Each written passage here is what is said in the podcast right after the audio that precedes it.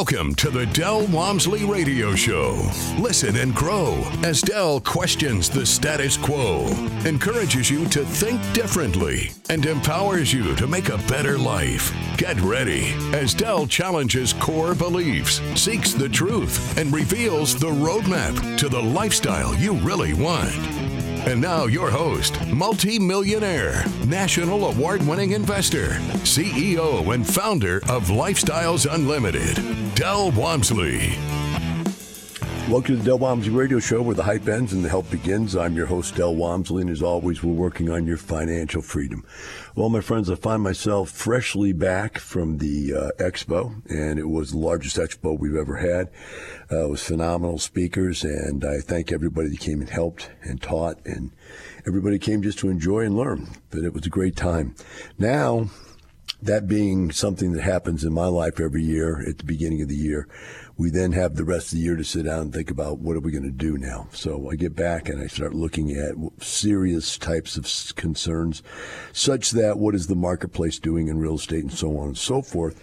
And lo and behold, my inbox is filled with reports, I guess, because it's that time of year, right?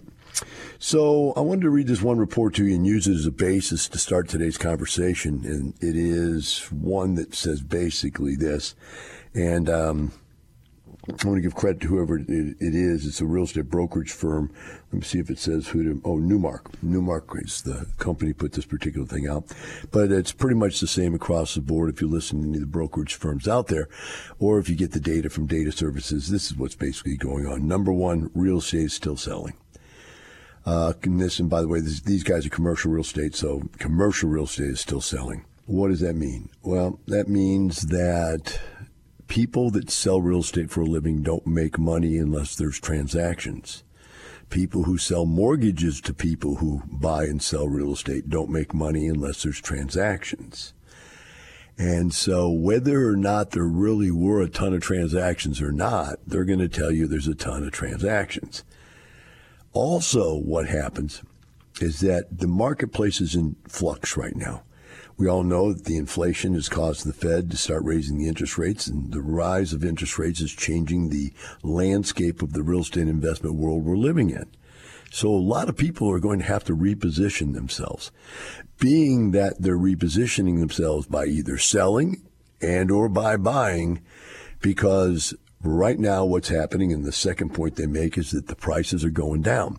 Now, being real estate brokers that wrote this, they can't tell you the prices are going down. They have to use SPY language, and the SPY language is cap rates are going up. Well, unless I take 30 minutes and explain to you what a cap rate is and everything, the bottom line is this it's the base rate of return you'd make on a transaction, a real estate investment, if there were no leverage. So if I bought this thing, paid full price for it, and I made 4% return, that would be a 4% cap rate. And, and, I'm sorry, if I paid full price and had no leverage, no mortgage, nothing, just paid cash for it. The real estate world, when I started, had what was basically a 10 or 12 cap rate level, meaning you could buy a piece of real estate and pay cash for it and earn 10 or 12% return, which just was so unbelievable that if you put leverage on it, you could earn 30 or 40 or 50%. But over the years, that has come down. And what it means to have the cap rate come down is that people are willing to pay more to buy the real estate you own. When they're willing to pay you more to earn the same amount of income you're earning at the time you sell it, they're going to earn a lower rate of return. Now, the sales pitch to you is when that happens, but once you go in there and fix this place up and run your magic, and of course, they're going to tell all of you that you have the Midas touch, that you're genius, and that when you buy this real estate, you're going to be so much better than the person before you at operating it that you're going to be able to make it make a lot more money. Well, in most cases, that's not really true. In most cases, now in lifestyles, after you've been trained to be the best that there is at operations, uh, then that could be true. And we have a lot of people that do that because they're very, very good at what we do. How do I define or how could, I make the argument that we're very good at what we do? I'll just give you one example. The National Apartment Association gives away an award every year for the best independent real estate owner of the year. And we've won that. One of our members has won that every year since I first won it. I won it in 2007. We've won it every year since then. I think that's 16 years in a row. Meaning that when these 44,000 different individuals out there that belong to the National Apartment Association as independent owners, not as big giant corporations. We're not competing. This contest doesn't compete us against those big Camden property trust type things, uh, any of those big national firms. This is just mom and pop guys like myself and you who own some real estate, and we put up our property to be evaluated both at a local, then a state, and then a national level. They give out awards for the best property. Well, what happens is that our operations are so good and our product is so good that when they come in, they go, wow, this is incredible. And then we win the thing. And, you know, you have to think about this 44,000 people we're competing against, and one of our members wins every year for 13 years. Well, even if my claim is rather bold that we're the, one of the best at what we do, if not the best at what we do, we're pretty darn close because if you think of anybody could win the Super Bowl even two years in a row, let alone 16 years in a row, or the national basketball champions even two years in a row, let alone 16 years in a row. Uh, you know, think about any competitive environment where someone wins every year. Now, you can say, well, they own the apartments. No, we to, we're like a minuscule scratch on the back of the apartment association of the number of people nationwide that own real estate. We're not even close. Um, but we just have a very, very good program that teaches people to run the properties very efficiently, very effectively, and to provide a good product out there. So, what they're saying to you now is that the the rates of return, and this article says this, the rates of return have started to come down, still higher than most other investments. Quite honestly, 7.1% rate of return. Um, is much higher than what I'm getting in any of my savings accounts, any of my CDs, although there might be CD out there larger than that. But the bottom line is, is that 7% rate of return uh, is the lowest it's been in real estate for a long time. Can you beat the average in anything in life is the question you have to ask yourself. I've never been average in my life. Um, I've always been a B plus, A minus, middle or A type competitor and everything I've done. I've been one of the top very few of what I've done. Maybe because I study more, maybe because I work harder, whatever it is. I tend to get better results than the average by quite a bit. And so do my students seem to get better results. Our members here uh, have outperformed the average forever. I mean, completely. Now, that doesn't mean that we don't have an average. Even within our group, there's people that are going to be, you know, the worst of what we do and people are the best of what we do, and then there's everything in between. And even in our group, we have an average. But I would suggest that our average, if you look at what our people are being told now when they get into deals, the kinds of promises that are being promised is somewhere around a 30 to 40 percent rate of return. Whereas if you go back five or 10 years ago, I was promising people 100 to 200 percent rate of return. We were just killing it. I mean, quite honestly, we were killing it. And uh, the prices have gone up so much now, probably double what we were paying for stuff. In fact, no, they've gone up four times from what we were buying stuff in 2008. The real challenge for a lot of people is uh, after raising the interest rates, or while raising the interest rates, uh, it, it is taking away the bottom line profitability. Even though your property is just as profitable as it was, uh, you now in a situation where you uh, are not getting the same cash flows out of the property. And so a lot of people are trying to reposition. Now, the problem is the people that are selling these properties to get out of these bad situations uh, don't like it, but they're going to have to sell the properties lower than what they want to sell them. But now, no, we're not going to bid it up. We're going to sit where we're at. And if that guy can find that greater fool, find one person dumb enough to pay too much, uh, well, then good luck for them and, you know, great for them. But don't want it to be me. Don't want it to be somebody I'm consulting. I don't want them to pay too much. Well, Del, I have a question. Yes. What would that be? The question is, why don't they just list them for the price they ultimately get them at? Because if they did, they wouldn't get the listing. You have to understand the dynamic between the seller and the broker. The seller is coming to the broker scared, saying, I need to get out of this thing. It's becoming a problem. I've got a loan that's going to pay off or needs to be paid off. Uh, I bought this thing with you know a three percent or three and a half or four percent interest rate. Now interest rates are six percent. Um, it won't underwrite to allow me to refinance it unless I put another million or two down, which I don't have. Uh, I'm in trouble. I got to get out from underneath of this thing somehow. And the broker, if he says, "Well, you can't," you, you're going to have to sell it for a major loss. That guy's not going to list with that broker. So what the broker is going to say is something more along the lines, yeah, I understand where you're at. Um, we're early into a downward trending market. Maybe we can just pull one out. Let's get this thing listed right away and get it out there and see if we can snag somebody that really likes your property because your property is better than everybody else's property. Now, if you didn't recognize that, that's somebody blowing smoke up your you know what. And um, the bottom line is they do that all the time make you think that your property's better, right? They have to to get the listing. Now, once they get the listing, they'll dump it onto the market at the price that they told the seller they would go with. And then five offers in a row, boom, boom, boom, boom, boom, come in. All of them 10 to 20% below what the asking price is. And then the broker just goes back to the seller and says, man, I don't, I don't know. I guess maybe we might have missed it. Maybe two weeks ago we could have got it. Maybe, you know, a month ago we could have got it, but it looks like right now they're just not, you know, willing to pay the price that you're asking because the stars haven't aligned interest rate wise. The stars haven't aligned taxes, the tax increases, property tax increases wise. The stars haven't aligned insurance costs wise, etc. There's been too many hurricanes and too many earthquakes and too many tornadoes and insurance companies are taking a hickey and so instead of going up 5% this year, inflationary hedge, or maybe 10 or 20% to stay in line with inflation, they're going up 100%. And these guys can't eat that kind of an increase because they pay too much, too much for these conditions.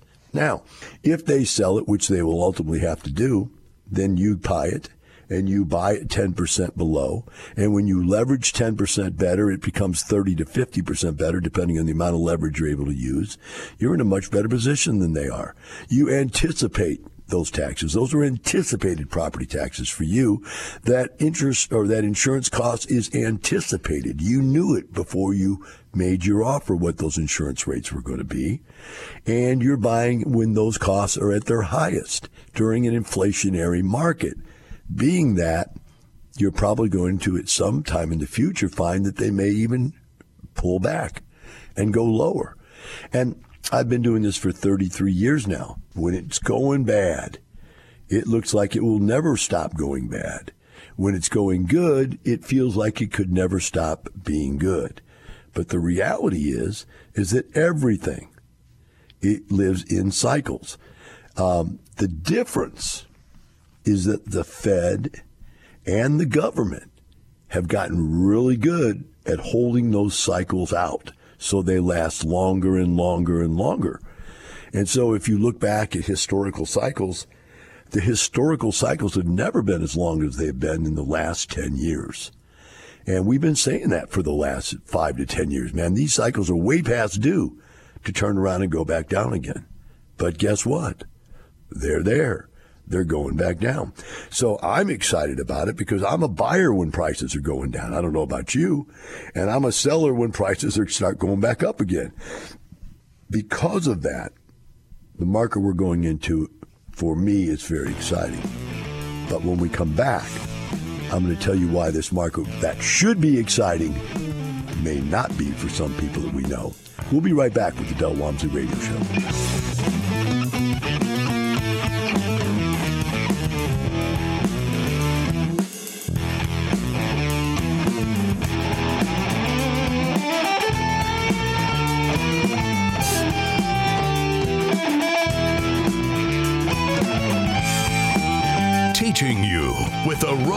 To creating the lifestyle you really want. Keep listening. The Del Walmsley Radio Show returns in moments. I created these case studies 30 years ago for this reason. You're the accountant, you're the CPA, you're the, the engineer, the IT guy. Do you follow what I'm saying? You're that little quiet cubicle guy. And you don't see yourself as a rich millionaire. So I have to bring the cubicle people up here And you go, honey, look, he's got the same shoes I have on. Right? And he speaks in the same language that I speak in. And you've got to be able to see somebody you can relate to or relate with for this to work. Part of the reason I want you to speak to other people is because half of your, I'd say, challenge is that you don't believe you can be rich, is that you don't believe you can retire within five years. Until you can reconcile that in your mind, you won't be willing to take the steps necessary to get there. Join us today. Check for in person and online dates at lukstudy.com. You're hearing the Del Walmsley Radio Show. Want more life changing knowledge? Access our podcast and listen on demand at lifestylesunlimited.com under the radio tab. Now, your host, Del Walmsley. Welcome back to Del Walmsley Radio Show. I wanted to discuss today, um, after filling you in with where the marketplace was at and letting you know that there is a change happening in the marketplace right now. I wanted to let you know that some people are going to have challenges in this changing marketplace. And why is that, Del? Well, you know, I think I just caught myself talking to myself in the third party. I'm sorry. Hey, so bottom line, why why is this happening? What will happen that will make this problem get even worse? And that is, as inflation persists, the cost of inflation itself is going to harm buying power for the average family. The Fed's response, which is raised interest rates, is going to harm families' buying power even further, right? Because now you can't borrow to buy without it being very expensive. And you can't buy because it is very expensive. So what happens is, is people will start to cut back and the economies will slow down at some point. I don't know that it has yet uh, because there's so much pent up buying power left over from all of us deep inside the stuff we didn't buy for two years living inside of a cone somewhere. But it's going to slow down eventually. At least that's the commonly believed economic view of things, right? So, what really happens? I mean, people have got to live somewhere, you would say, Del. Why is it, if people have to live somewhere, uh, why is it vacancy starts to creep up? And occupancy starts to go down. And the reality is is that just like I told you about the sellers of real estate, the owners of real estate have the same exact problem. They believe that their real estate is worth more than what it's really worth. Because the value of anything is not a stagnant value. You know, they try to tell you, well, gold and silver is safe. Not even gold and silver safe. Think about this. Um, Robert Kiyosaki, which I really, really displeased with. I used to think he was a good author. Now I'm displeased with him because he's selling his soul out there, selling gold and silver. And listen to what he said. If silver just goes back to where it was before, you'll have a 100% gain in your asset. Well, do some math, people. Take out a piece of paper and draw yourself a graph. If something goes back to where it was before and that's a 100% gain, doesn't that mean that was a 100% loss to get there? And so what he's telling you is what you need to do is buy into the stuff I lost 100% of my money in. And I don't have any money anymore, so now I have to go on TV and tell you to do stuff that isn't in the books that I wrote that made me my millions. I made millions writing books about real estate. And now I'm out there, you know, trying to sell silver. And really, he's not really selling it. He's just a trained dog, you know, doing the commercials for them. So he does disappoint me uh, when you look at this situation. So when I look at this and I say, okay, look, the real estate values fluctuate by supply and demand. Now there is an economic term they don't probably don't even teach in school anymore. Supply and demand. So now all of a sudden we're saying, but do we have an oversupply of real estate? And the answer is no way.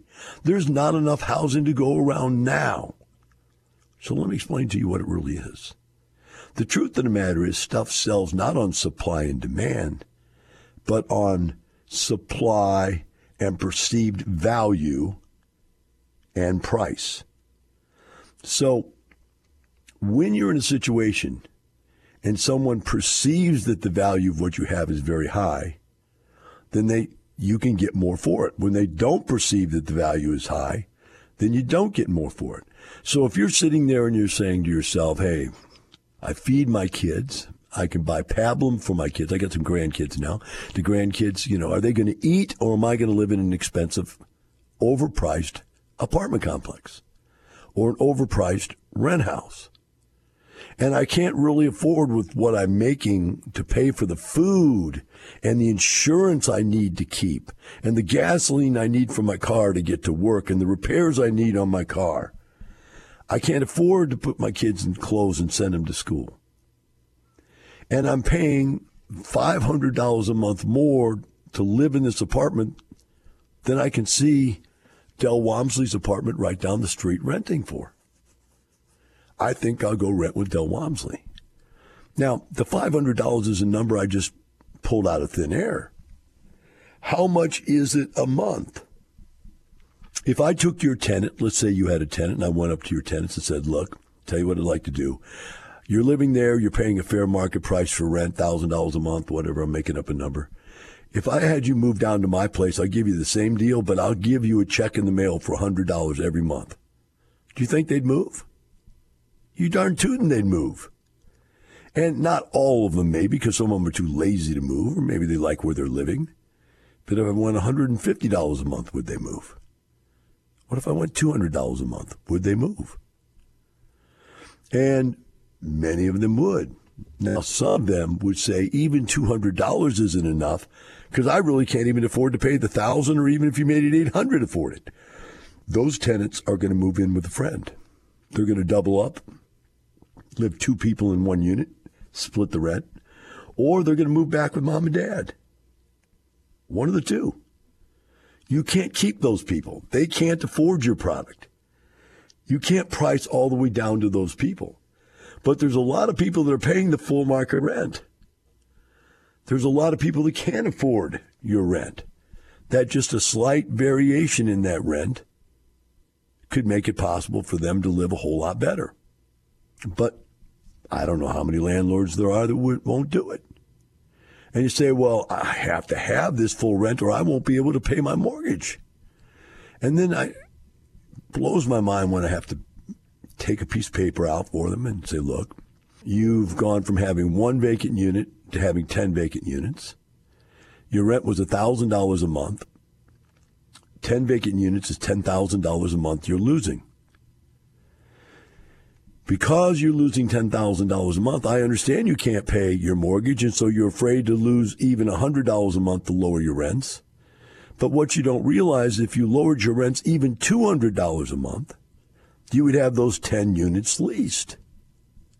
And those 10 units leased would be $8,000 a month more would be in your pocket every single month.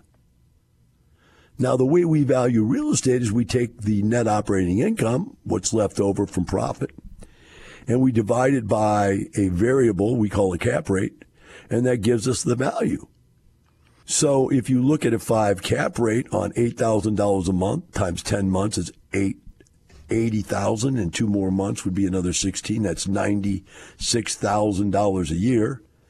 And you put a 5 cap rate on that. Well, a 10 cap rate would make it worth 960. That would make it $1,800,000, $1,900,000 worth of value. Your apartment is now worth $1,900,000 less than it was the day before you decided to not lower your rent because that vacancy lowers the value of your property. So why are you allowing these units to be vacant? Now we've got a guy who has got 20% vacancy. He's going broke. He's got to sell his property or he's going to lose it. And he sells it for less than what he bought it for. Takes a loss, or even maybe he owned it a long time and it was worth a lot.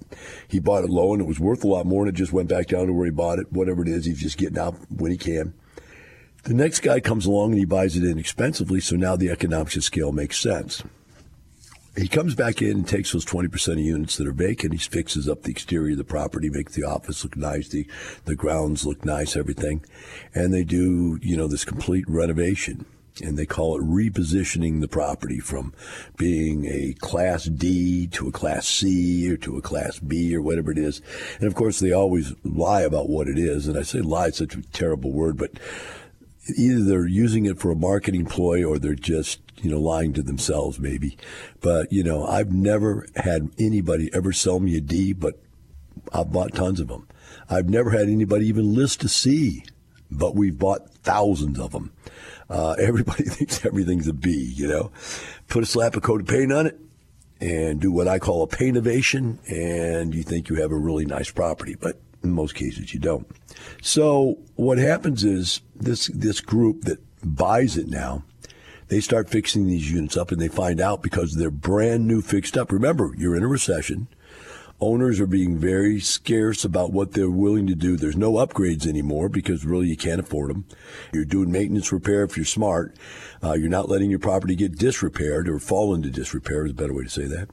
Um, so you're, you're, you're moving along here, and you just there's there's average and then there's bad property. So you come in and you take these 20% of units and take some part of them and you fix them up and make them really nice and you fix up the exterior and the landscape and first, you know, you never get a second chance to make a first impression. So the landscape is important. The walk up is important. The office is important. All those things were the last thing anybody fixes when they start having troubles because that's not a tenant knocking on your door saying, I'm not going to pay if you don't fix this.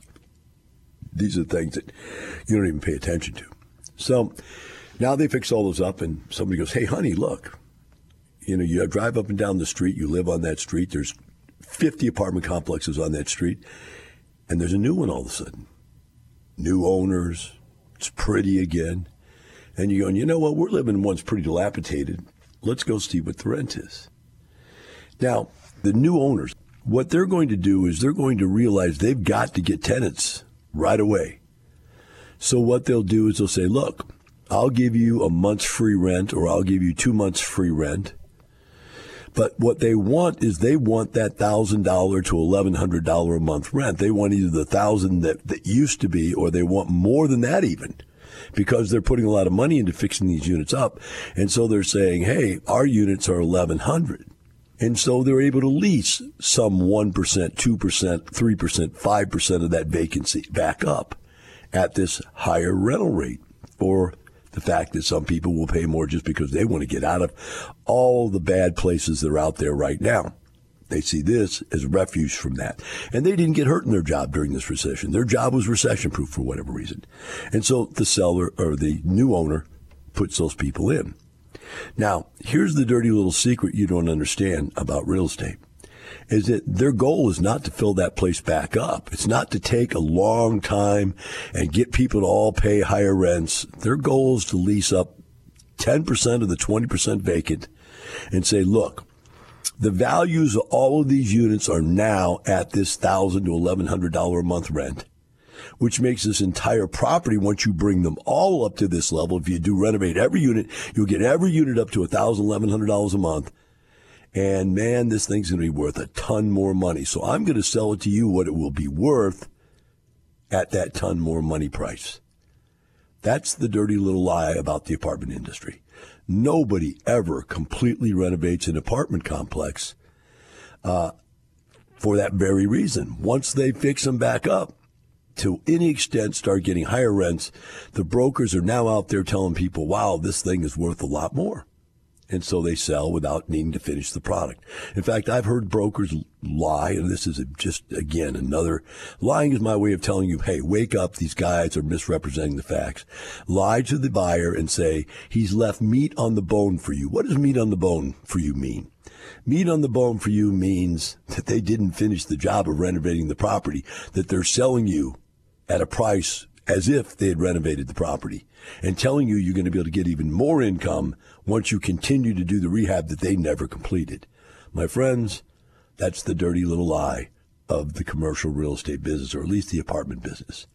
And because of that, they put these concessions in, meaning this. All they have to do is fill the place up and have everybody sign the lease for the eleven or twelve hundred dollars a month They can give them a month or two or three free. It doesn't mean anything to them because by the time those concessions burn off and they've got 10% of those people paying those 11 or $1,200 a month rents, they're looking at the other side of the whole transaction, ready to sell. To who? To the next greater fool that comes along who thinks, wow, what a great opportunity to buy a property that's going up in value. Hope you enjoyed today's conversation. And we'll come back tomorrow because remember this it's not the money, it's the lifestyle. See you tomorrow.